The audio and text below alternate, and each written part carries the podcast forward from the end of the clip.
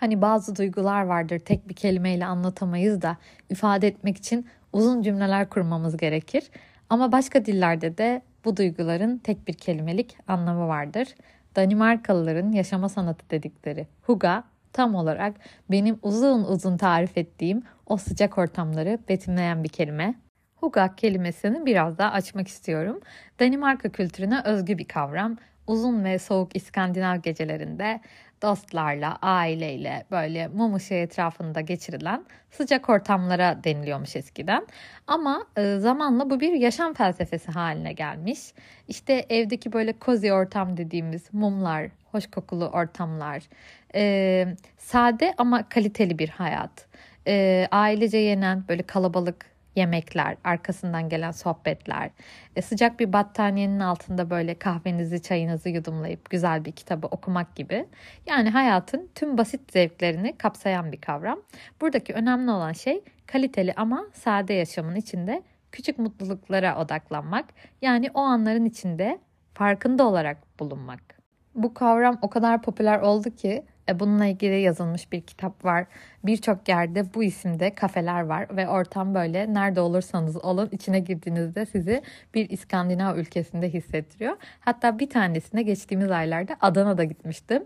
Adana'da İskandinav kültürüne ait bir kafe mi diye şok olmuştum ve e, adımımı attığımdan itibaren Adana olduğuna pek inanamadığım bir mekandı gerçekten. Tasarımı, ikramları vesaire ve kelime ilgimi çekmişti. İlk böyle aklıma orada bir yazmıştım.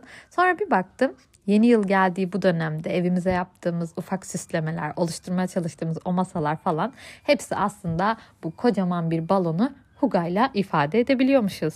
Sonra dedim ki yani tabii ki İskandinav ülkeleri hani maddi refah açısından kişi başına düşen gayri safi milli hasılalar falan bakımından e tabii adamlar mutlu olacak diye düşündüm. Ama bir fark ettim ki hayır ülkemizde ve dünyanın geri kalanında da refah seviyesi çok yüksek olmasına rağmen küçük anlara odaklanamayan birçok insan var. Demek ki bu e, maddi durumla ya da coğrafyayla ilgili değil.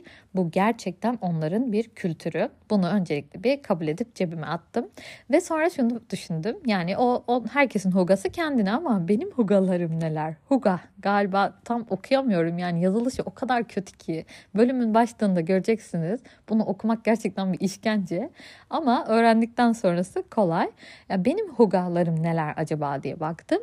Ve benim de yaşamın içinde sevdiğim ufak ufak minik minik anlarım varmış meğer sadece bunları bir çatı olarak isimlendirmemişim, bir kategoriye koymamışım. Şimdi size birazcık onlardan bahsetmek istiyorum.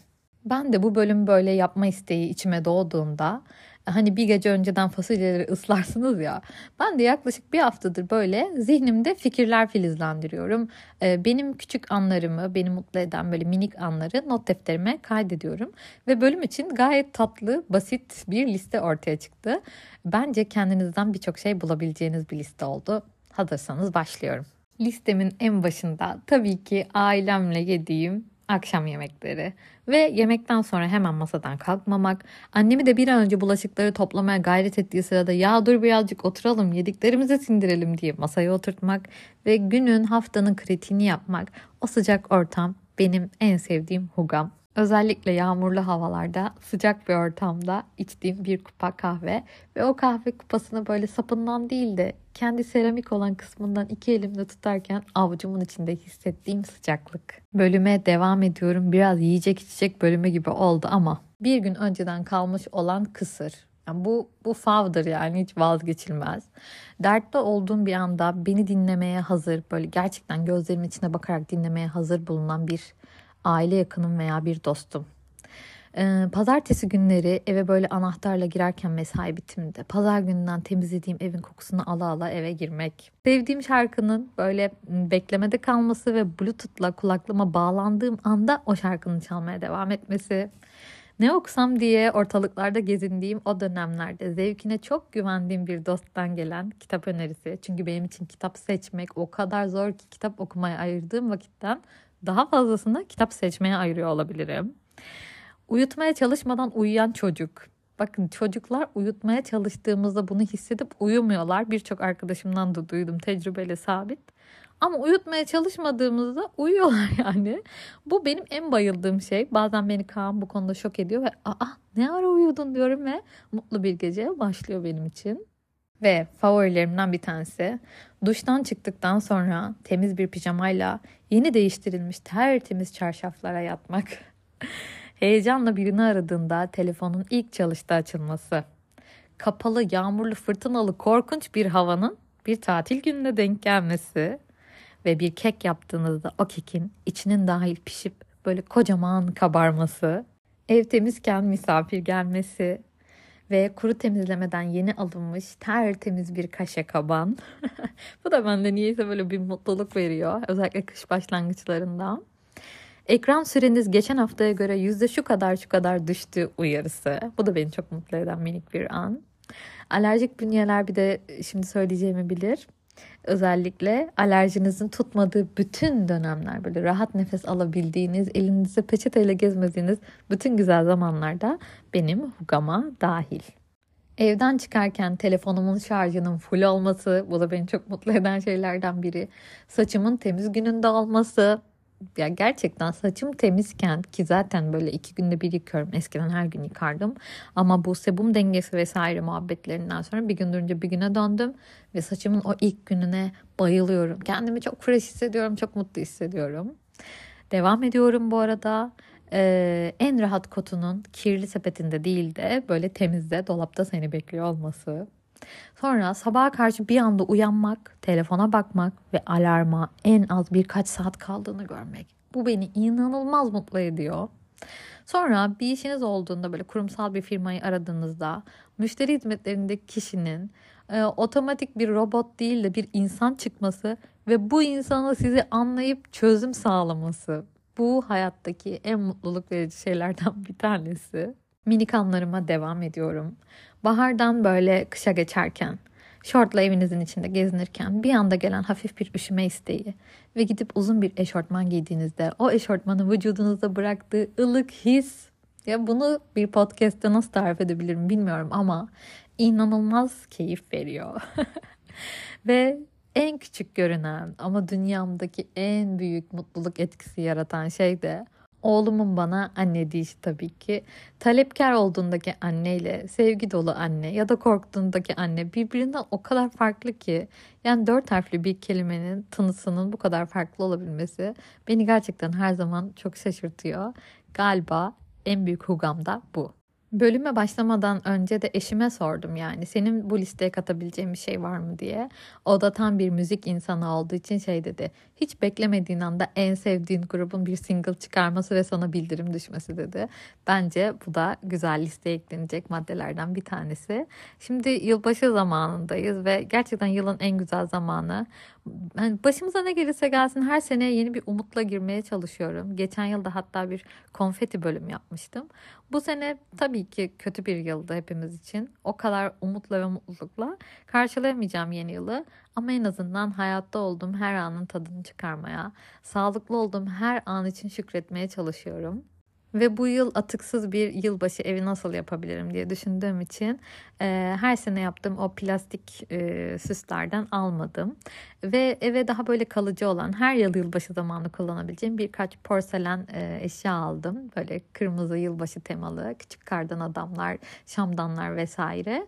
E, ve e, annemle hafta sonu dağlara gidip böyle gerçek e, kozalaklar ve yere dökülmüş çam dalları vesaire topladık. Onları ışıklandırdık. Evet çok geçici, çok kalıcı değiller. Bunlar çürüyüp gidecekler ama e, zaten doğadaydı ve tekrar doğaya dönecek. O yüzden de böyle içimde bir rahat. E, böyle metrelerce uzayıp giden o plastik çamların daha sonra nereye gittiğini düşünmekten kendimi alamıyorum. Büyük dev süslemeleri gördüğümde özellikle de alışveriş merkezlerindeki ve caddelerdeki. Bu arada atıksız yılbaşı ilginizi çekiyorsa Instagram'dan Gamze Biran sayfasına girin ve o kadar güzel, minimal ve şık atıksız yılbaşı süsleri hazırlıyor ki her yıl onun bu dosyasını heyecanla bekliyorum ve yine çok güzel bir dosya oluşturmuş böyle 10 maddelik. Bence çok seversiniz. Yeni yılın neresini bu kadar mutlulukla karşılayacağım diyor olabilirsiniz. E, ben Hatay'dayım ve Hatay'da bile bu duygu durumuna gelebiliyorsam eğer buradan daha şanslı bir yerde yaşıyorsanız bence yeni yılı kucaklayarak karşılayabilirsiniz. Şu an sosyal medya sebebiyle yani sayesinde demeyeceğim sebebiyle e, her an kötü bir haber yağmuruna tutulmuş durumdayız. Ekranı her açtığınızda 5 haberden 4'ü olumsuz ve çok olumsuz ve birebir sizi etkileyen çok fazla haberle karşılaşıyorsunuz. Dünyanın ne kadar kötü, yaşanmaz bir halde olduğu ile ilgili şeyler görüyorsunuz. Ee, bazen şunu düşünüyorum hani eğer mesela sosyal medya kullanımı bedava. Hani bir söz var ya eğer e, kullandığınız şey bedavaysa oradaki ürün belki de sizsiniz diye. Bu beni çok çarpmıştı o zaman da. Biz ürün olmayalım. Maalesef yani zihnimizi kullandırıyoruz zaman zaman. Doğru kişileri takip edelim. Doğru haber kaynaklarına ulaşalım. Manipüle olmayalım ve her şeye rağmen zihnimizi temiz ve açık tutmaya çalışalım. 2024'ten hiçbir beklentim yok. Yani sağlıklı olmak dışında samimiyetle söylüyorum bunu hiçbir beklentim yok. Çocuklarımıza verebilecek enerjimizin kalması son bölümlerde özellikle üzerine basa basa söylediğim bir şey. O yüzden dinlediğiniz müziğin bedeninizde yarattığı titreşimin önemine kadar okuduğunuz şeylerin zihninizde neleri filizlendirdiğine dikkat etmeniz gerekiyor. E, bu böyle kulaktan kulağa yayabileceğimiz bir sır bence. E, bu manifestçilerin 7-7-7 dediği olayın biraz daha e, bilimsel, e, nörobilimsel bir yerden paylaşım olsun sizin için. Yani isterseniz oradan bakın hayata spiritüel bir taraftan, isterseniz bilim tarafından bakın. Yani ne düşünüyorsanız osunuz bu bir gerçek. O yüzden ben hep frekansımı yüksek tutmaya çalışıyorum. Duygu durumumu aşağı çeken herkese ama kibarca, ufakça e, hoşça kal diyorum yol ayrımında. O belki fark etmiyor kendisinden uzaklaştım ama ben yavaş yavaş böyle uzaklaşıyorum. Bölümü kapatırken e, sizden bir şey isteyeceğim. Ben kendi ufak minik anlarımı sizinle paylaştım. Benim zaten çok minimal ve küçük bir hayatım var. Çok büyük hayatlardan kaçtım da geldim. İstanbul, İzmir ve Ankara'da böyle daha kaotik, daha geniş çevreli, daha büyük iş odaklı bir hayatım vardı. Şu andaki hayatım içerisinde daha küçük anların farkına varabiliyorum. Gerçekten o anların hani bu mindful yaşama kafası var ya gerçekten yaşarken de farkında olabiliyorum. Şimdi sizden isteğim benim bu minik listeme acaba sizin içinizde neler var, neler ekleyebilirsiniz? Onları bu bölümü kapattıktan sonra düşünmenizi istiyorum. Sizin küçük anlarınızda neler var? Benimkiler çok klasik, sıradan, belki basit şeylerdi ama muhakkak herkes kendine özeldir. Kendinize özgü, içinizde uyanan bazı şeyler vardır. Onları yakaladığınızda yüzünüzde ufak bir gülümseme oluşursa ve bu dinlediğiniz podcast aklınıza gelirse lütfen bana ulaşın. Küçük anlar deyince de tabii ki Mor ve Ötesi'nin Daha Mutlu Olamam şarkısı. Diyor ya küçük şeyler sevindirir ruhumu. Hayal bile edemezdim ben bunu. Daha mutlu olamam, daha mutlu olamam. Ben bölümü artık yavaş yavaş kapatıyorum. Hepinize küçük mutlu anların içindeyken o anların farkında olabilme şansı diliyorum. Kocaman sevgiler. Hoşçakalın.